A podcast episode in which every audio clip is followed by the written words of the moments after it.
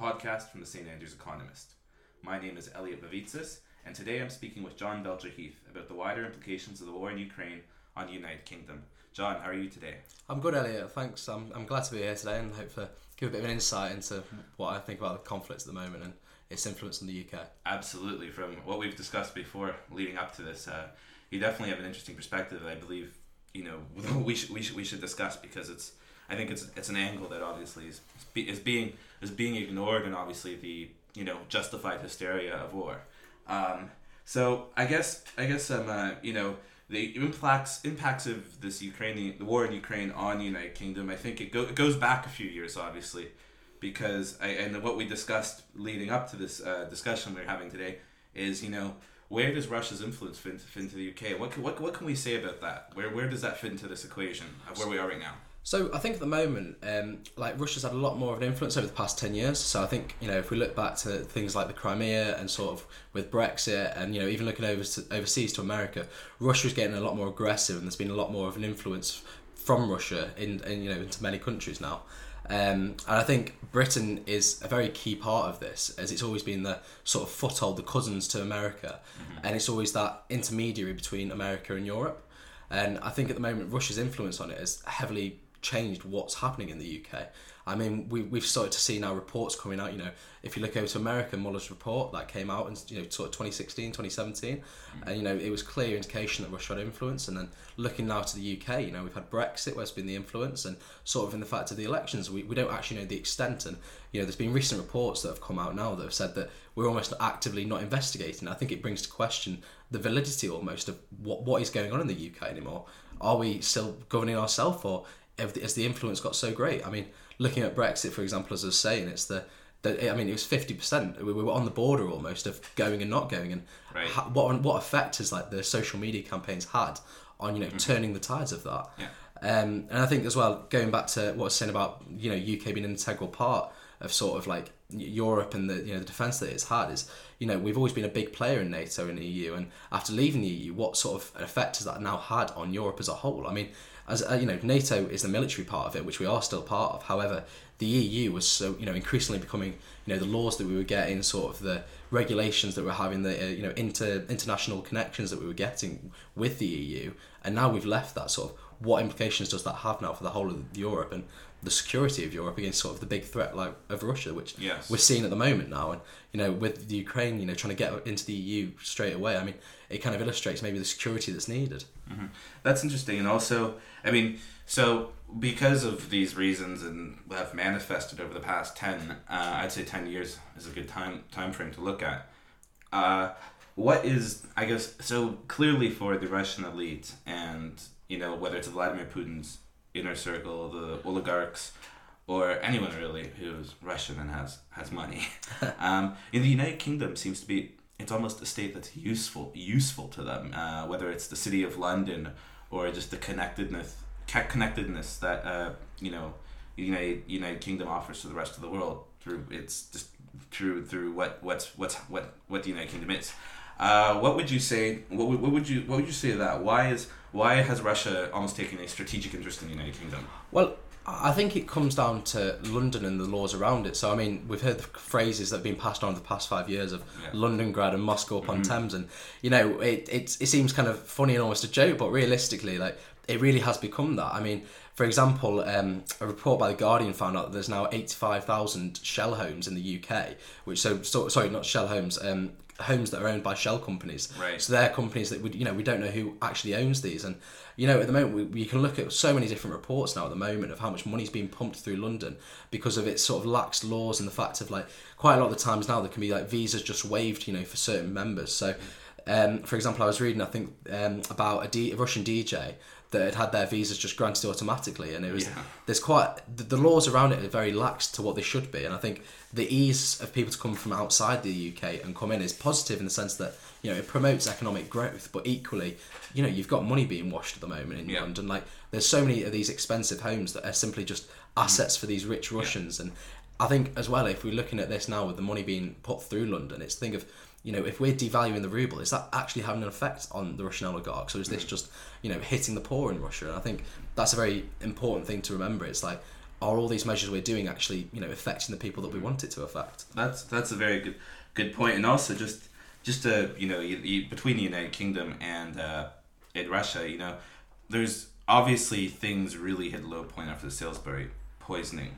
Uh, that that that was I think that I would consider that the the wake up the wake up point when the British government really you know started taking you know taking Russia as more as a geopolitical uh, threat I guess in its public discourse. Because I mean if you read the past uh, you know what defense white papers from uh, the British government the past few years Russia has been listed uh, listed as the top national security threat.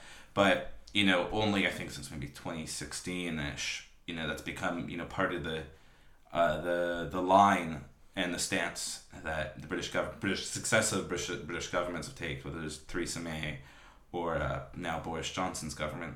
So with with that, uh, why and and obviously we can see why the United Kingdom is so attractive to you know the Russian government and the Russian Russian elite. But what do what do they what do they stand to gain from it other than an easy way to wash money? Is is there is influence in the United Kingdom? How how and obviously back to what you're saying at the beginning of when we start talking about you know the United Kingdom's role in the international system. Yeah. How do those two connect? So I, I think you know we have this common sentiment, and I think there's there's a Guardian article that sums this up um, perfectly.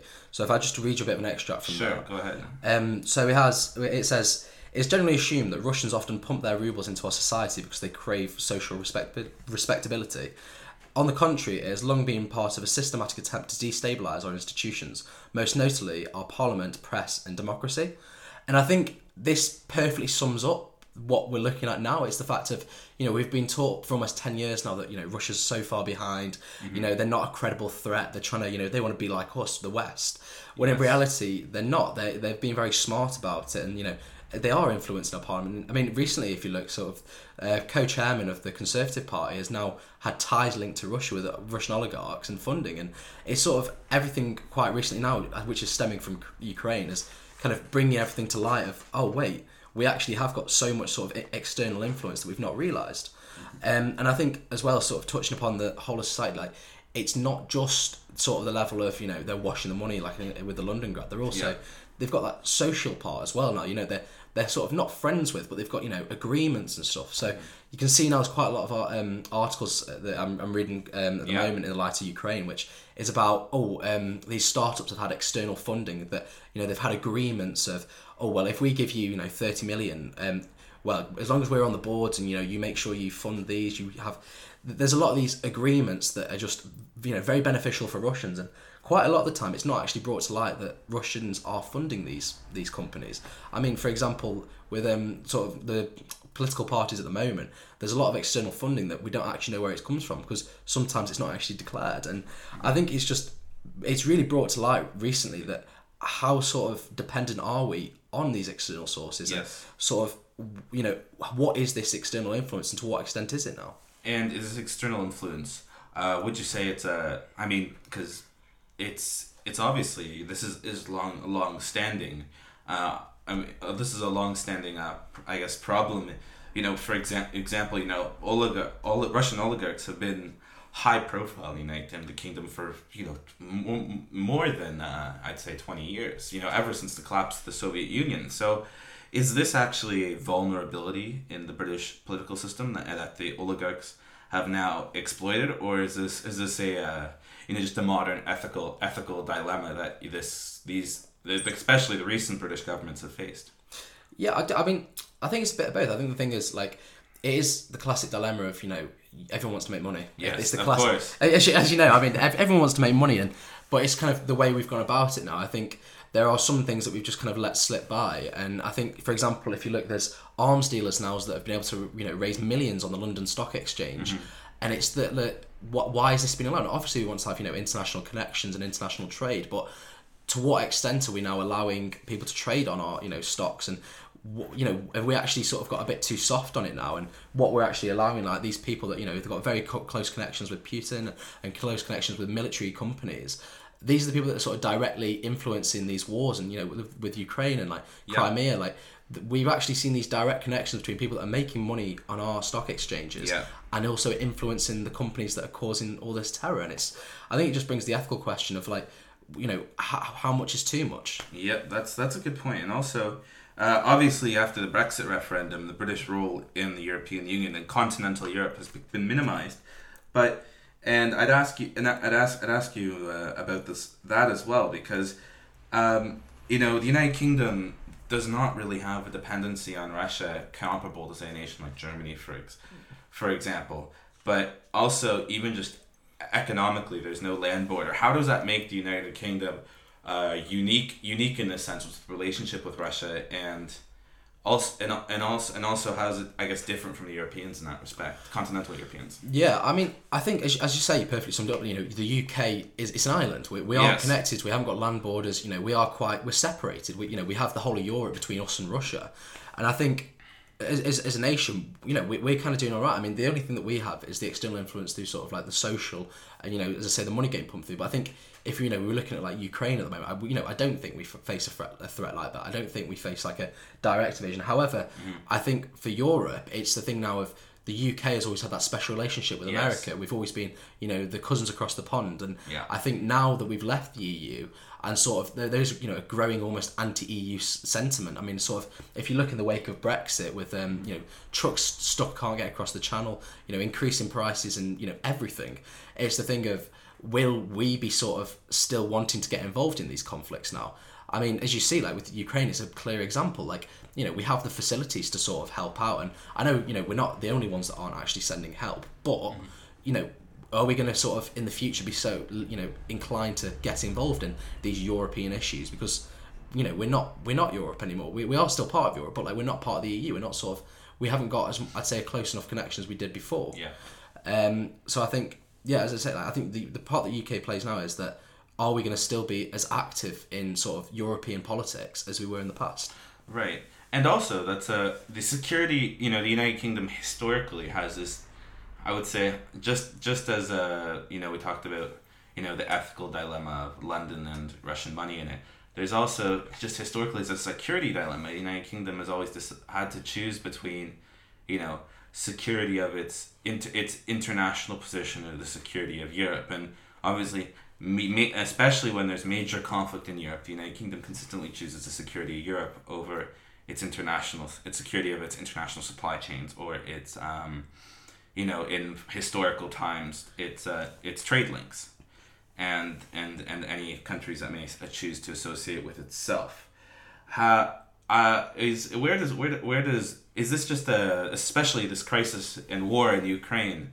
Now, does that is this is the United Kingdom gonna have to choose to grow closer to Europe, even though it's spent whether it may be maliciously or not due to Russian influence, you know, exiting from the European project, it's gonna have to learn to love Europe again.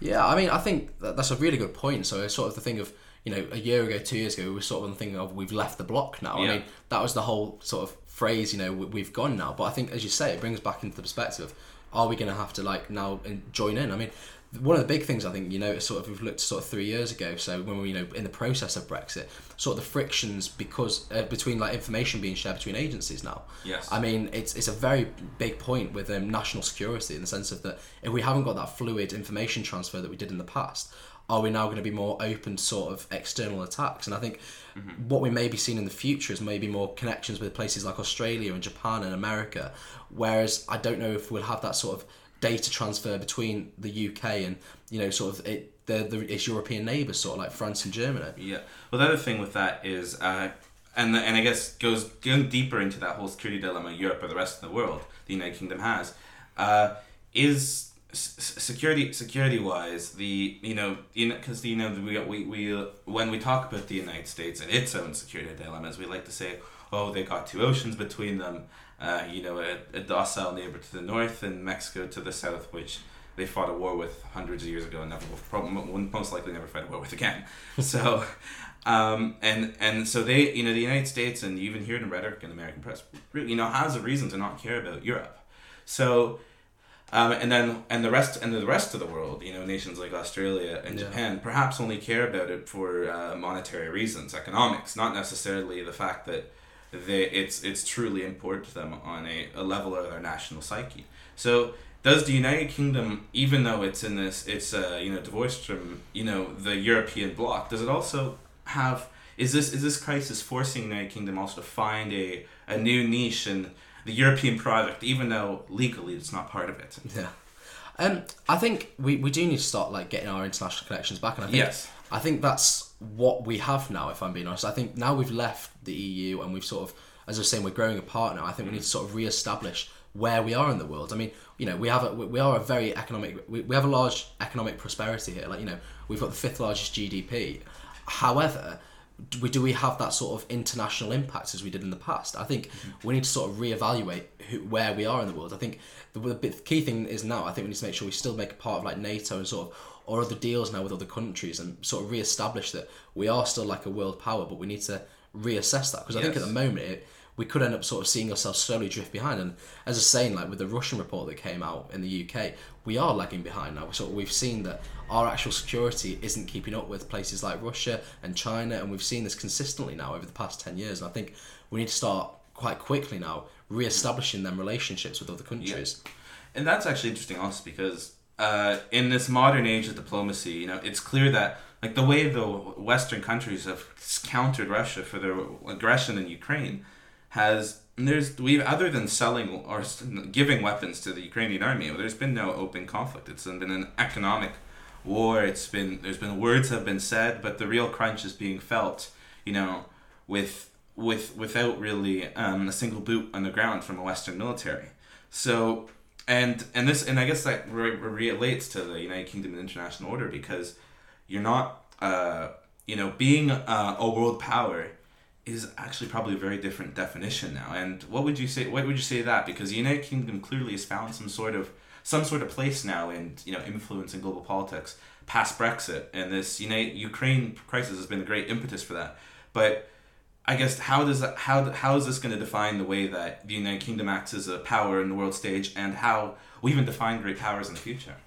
So I think now that we are as like with with powers, we are seeming to like you know readjust now. I mean, Yeah. it's not the classic sort of US, UK, Russia as it was in the past. I think you know we've seen powers like China now because I mean they're becoming a lot more self sufficient. There's sort of there's a lot more growth going on there, and I think everything is readjusting. And I think, um, sorry, like um, like the UK now is playing a lot different role than it played in the past. So I mean, if you look back, you know, 60, 70 years, you know, we're still part of um, the Commonwealth, and we had a lot more sort of expanse. Whereas now we have to redefine ourselves as like, we are this, we are a little country. I mean, we obviously we've got a lot going for us. However, we haven't got that sort of the size of Russia or the size of like um, China and the size of the US. I think now we need to play that role of actually finding sort of a companion almost. Right. I, I think as, as a sort of a nation on our own, we just haven't got the, you know the resources, and Mm-hmm. so I think one of the key things as well, like which I think we're all feeling at the moment, is the thing with oil as well. I Yeah, think that's true. I think we've done very well in the sense that we, you know, we, we, we don't have a dependence on Russian oil, but I think maybe we could start to use this as an advantage. I mean, obviously, um, oil is now a short term, I think, sort of growth prospect because eventually we are going to need to transition to like electric vehicles and stuff. However, I think it could be in our advantage at the moment to use this to, you know, sort of put set up deals, set up bargains because you know we only have three percent of our oil from Russia. And if we start actually using this asset we have, sort of you know shipping it out to the con- um, to the continent, sort of to Europe, sort of making more deals, that we could use this to our advantage now to sort of redefine our position in Europe. Yeah, that's another thing is that you know just talking about uh, I guess the modern modern great power because this you know whether we want to admit it or not this crisis in Ukraine for not only for the United Kingdom for the entire world is a is a is this is going to be a shift in how we define things like great powers and diplomacy right? It, it's it's going to change a lot. Uh, I, I think we're not going to realize the consequences of for a few years. But also, also it's uh, you know maybe maybe this is does the United Kingdom perhaps stand to benefit from a, a return to uh, more than just uh, to a multipolar world order and also where you know strategic partnerships is the way of achieving inter- interests rather than uh, military alliances or uh, you know allowing the, the the the free market to bind your countries together through trade. Um, I think we could stand to benefit. Yeah. But I think at the moment we're just so lacking far behind. Mm-hmm. I think there's a Where exactly would you say we're well. la- So I think behind? firstly, as I've been mentioned already, it's like the security aspect. Yes. I mean, we, we've said ourselves in, a, in the Russia report, and I know I keep coming Yeah. back to it, but like it was a massive thing that came out, and in that we, we literally saw that our own services, like you know, secret services and bits, have recognised that we are behind. We're not keeping up with other nations, and this has led to you know external influence in stuff like elections and Yeah. sort of referendums. And I think we need to definitely up this. I mean, I think we, the way we have to do this though is with sort of talking to other nations. We can't do this on our own. I think we need to make sure that we we've got them international connections. They're sort of shared data between continents. I think that's what's needed to incre- you know sort of repair that security that we've lost.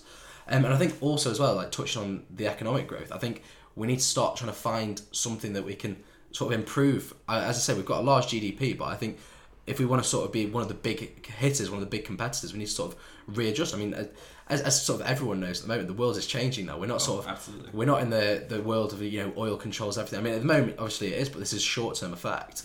It's you know when you start looking at um, sort of for example the mining industry. I mean, we've got um, a lot of natural mineral, minerals. Sorry, not natural minerals. We've got a lot of raw minerals and resources that are now going to be needed for the future. I mean, as well, sort of touching on that, for example, it is. I mean, Ukraine has got. I think it's one of the second largest deposits of raw mineral, raw minerals and metals. Yes. And I think you know, is maybe that strategic move by Russia. I mean, you know, we all know that we're going to need sort of more batteries in the future, more efficient technologies, and is this a smart play as well? I mean, I, I, obviously, I don't think it's the sole reason why you know the Ukraine conflict's going on, but it there are influencing factors in it, and I think we need to sort of try and remember that the world is changing. We're no longer Great Britain. You know, we've got all these different countries. We now need to remember that we are a smaller place. We need to readjust how we almost view ourselves in the world. Well, it's it's adjusting from acting as you know the, the head of a block to uh, you know an individual actor with your own strengths and weaknesses. Uh, so just I guess to, to close our discussion, John, I pose one more question, one more question to you, and just looking for so looking forward. Uh, you know, even though Russia is, you know, I would, I would, I would say they're on the decline, especially after this. Just looking at the state of their economy and even how effective militarily they've been in Ukraine. But this does set precedent for the world and you know the next next few years and how how is crisis going to how our crisis is going to be handled and what the state of the international order is going to be. And I want to know what you would say to that. Um, so I I think I've got a little conclusion to sum that up. I'd say. Yeah. So I'd say that in conclusion, Russia has evidently been able to influence and destabilize the UK amongst other Yeah. European countries that we've seen, and sort of like the US, it's, it has had a, that impact. Um, however, I think the effect that we've had on Europe's security has been minimal. I don't think the UK is as big a hit as we'd like to think we are. I think, unfortunately, I mean, not unfortunately, I just think realistically, we aren't sort of a massive country anymore. We are sort of the little island.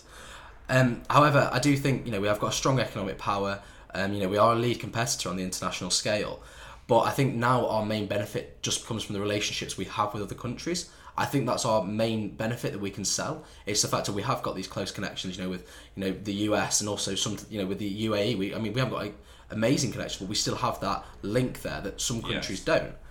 Um, but I think with sort of the anti-European sentiment that we're sort of almost experiencing at the moment that stemmed from like Brexit and sort of the transition that we've had, which I think has been influenced by external powers, you know, predominantly Russia.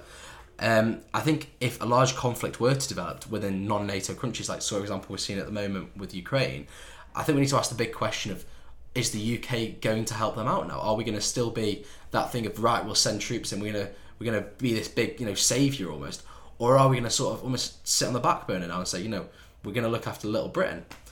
Um, so I think, as, I- as I was saying, the Ukraine invasion has sort of further showed, um, like the, the thing we're experiencing at the moment of like we can all say that we've got condemnation for it. You know, it, it shouldn't be going on, but we, we don't act anymore. We're, it's sort of the conflicts have changed. We're no longer sort of sending all these troops in ground warfare. We're kind of oh don't do this, and I think we need to reevaluate what what we are like. Are we gonna are we gonna make an impact, or are we just gonna let Russia almost take over? Um, so I think the ste- destabilization of the UK, as I say, has weakened Europe, but I think it's morely more an intermediate step to just simply isolate Europe almost from external nations. I think, as I say, we play the role of connecting Europe to the US and like sort of other other countries. Um, and I think it's just it sort of illustrates the decreasing sort of willingness that we have now to go against Russia. And I think, as a I think I think to just conclude, it's that we're now in a cold war, which is getting increasingly warmer. Yeah, no, that's a great way to say it. I think that that sort of sums it up. I, I'm, I'm, I'm with you on that. So, John, I'm, I thank you very much for coming on. Very intriguing discussion, very intriguing points. I'm, I'm, I'm glad we had this. It's uh, very topical and I think I think helpful to anyone who's trying to you know think about this. You, the war in Ukraine, uh, you know, because we know a lot about what's happening on the ground. So just thinking about its wider implications, and especially from the uh, British perspective, because the current government is trying to, you know, put off the image that it's punching above its weight. Yeah. And this is the successful global Britain at it again, right? Yeah. So uh, it's, it's a, this is very topical. Uh, thank you for your time, and to our listeners, I will have another episode for you next week on the Bulletin by the St. Andrews Economist.